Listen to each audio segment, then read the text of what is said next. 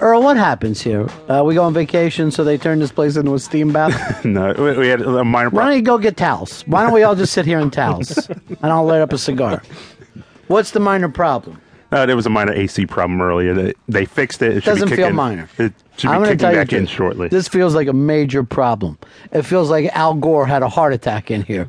It's uh, everything that we worried about the future has happened. All right, it is the Ron and Fez show. Ron Bennington, Fez Whatley. Uh, we're going to do something new. Uh, we got a, a system set up over vacation, and that's a phone number that you can call us. Uh, 866 Ron Zero Fez. 866 Ron Zero Fez. Mars has set this up for us, Fez. And apparently, we'll be able to talk to people. This is like space age technology. Well, I don't know. I think uh, we had phones before space. well, I mean, we had space, but we weren't up.